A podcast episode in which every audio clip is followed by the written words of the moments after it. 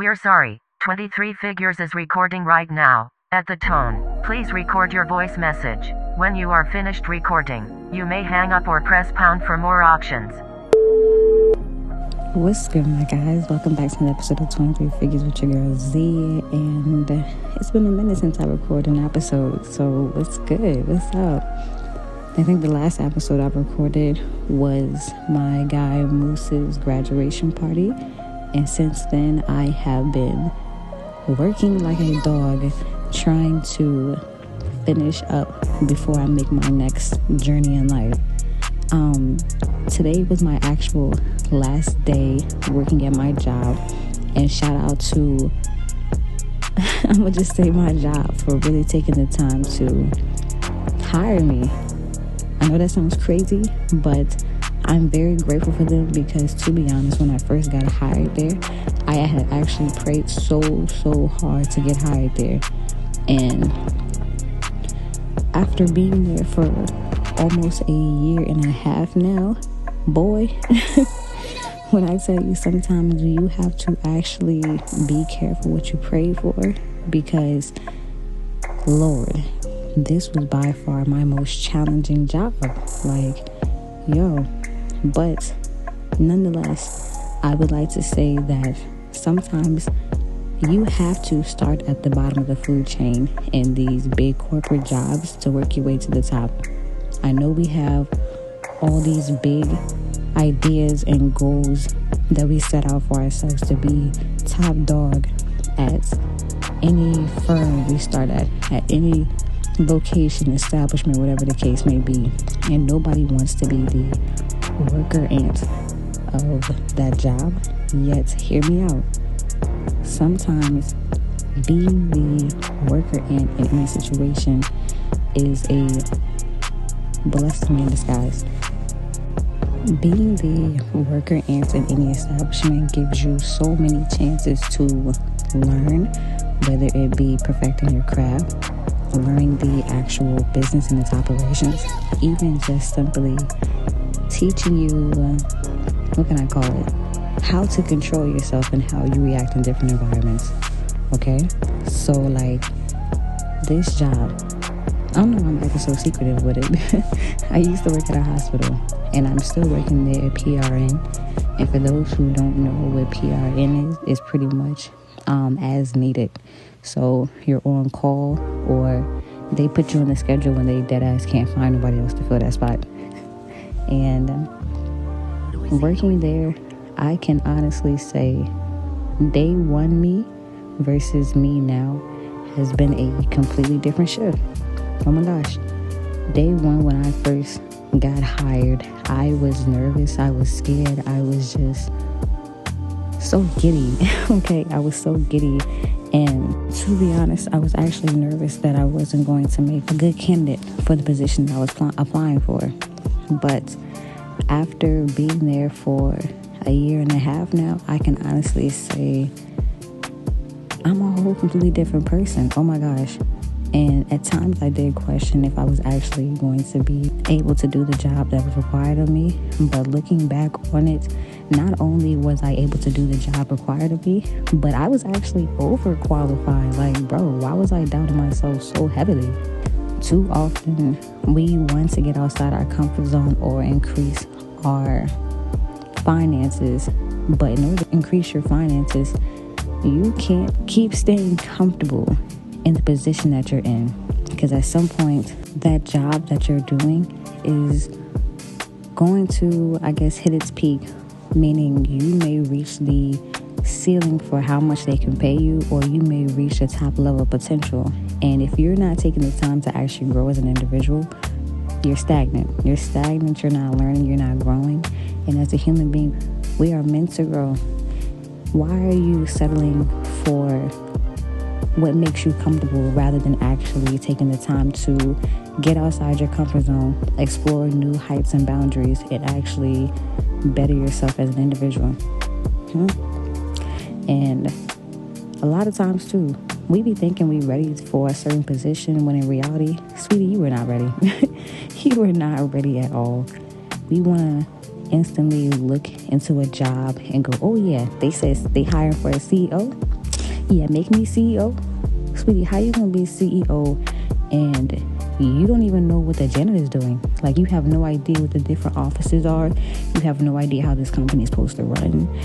You have to start at the bottom of the food chain. No matter what it is in life, the bottom of the food chain is where you're going to gather all the skills to make you the most efficient top dog. Like every time somebody even goes into a training session, nobody goes into a training session automatically winning every single fight. Nobody goes out there and automatically just wakes up out the womb and has perfection on whatever they're doing. It takes time, it takes educating, it takes patience, okay?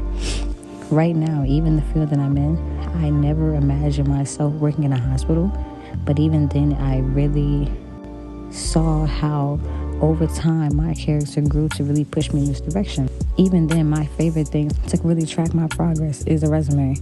A resume will really show you how far you've come when you're doubting yourself.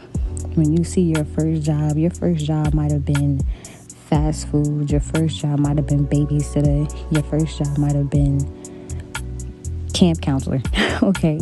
But then once you go to the years and the timeline, the dates that you have on there, by the time you get to the most current date, your job may say something like registered nurse. Your new job may say something like um, governor for the state of California. Your new resume may say something like occupational therapist, registered and licensed. You hear me? Okay?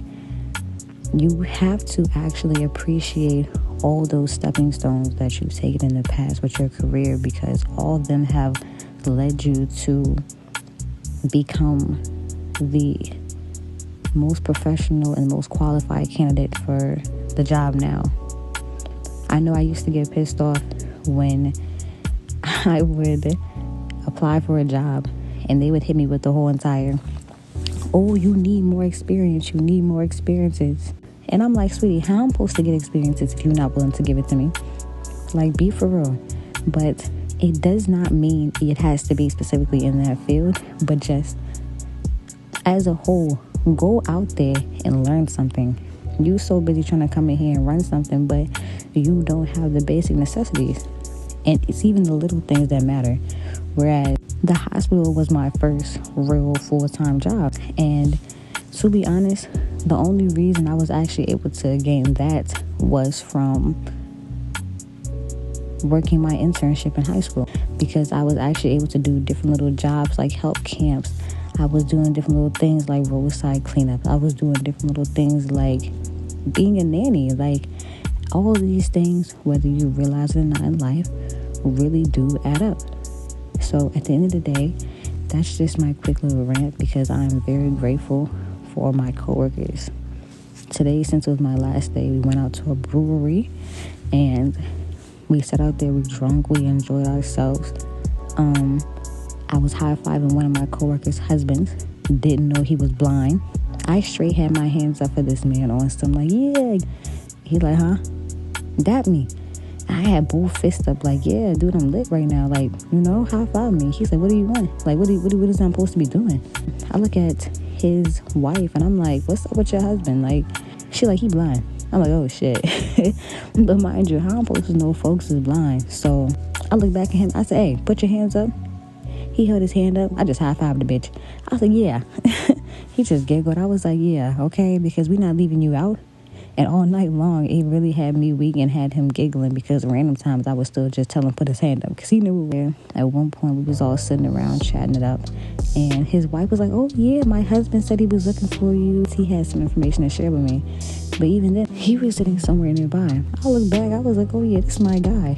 I said, "Hey, put your hand up." He put his hand up again, high fived it. I was like, "See, we, we chilling. like we're good over here. We we good." After it was all said and done, I took the time to really hug them all, like all my coworkers, and asked them what is one piece of advice y'all would give me after leaving here. They gave some solid piece of advice, like um, if you're going to go to school, for those that know, I'm probably already spoke about it on the podcast or not, whatever. but I will be attending grad school this up and coming summer semester. And I have two and a half years left before it's all said and done. So, wish me the best of luck. But make friends with the smartest kids. The smartest kids are going to be the ones that really help you get through it all. Don't be afraid to really get out there, ask questions, and you know, get dirty because nobody's perfect. Love that. Embrace the experiences, whatever comes at you, whatever life throws at you. Just take everything as an experience and not personal. When they critique you, they're not critiquing your whole spirit. They're just saying ways that you can improve because they want to see you win. When something goes wrong, don't beat yourself up because at the end of the day, we make mistakes to get better. And always take time to better your mental health. Like, yes, you have a deadline to hit, but at the end of the day, you also need to worry about making it to the next day. so, yeah, that was just my piece of advice or little rant about my final day of work. Um, it is now nighttime and I'm just now making it back home. I hope everyone peeping this has had a wonderful semester in life and I'm ready to go into the summer season. Y'all check the description for anything you may need down below, and I will catch y'all on what they say the flip side. Dork. Be easy. Bye. You have no more new voice messages. Don't forget to leave a rating and tap in again to 23 figures. Y'all be easy. Bye.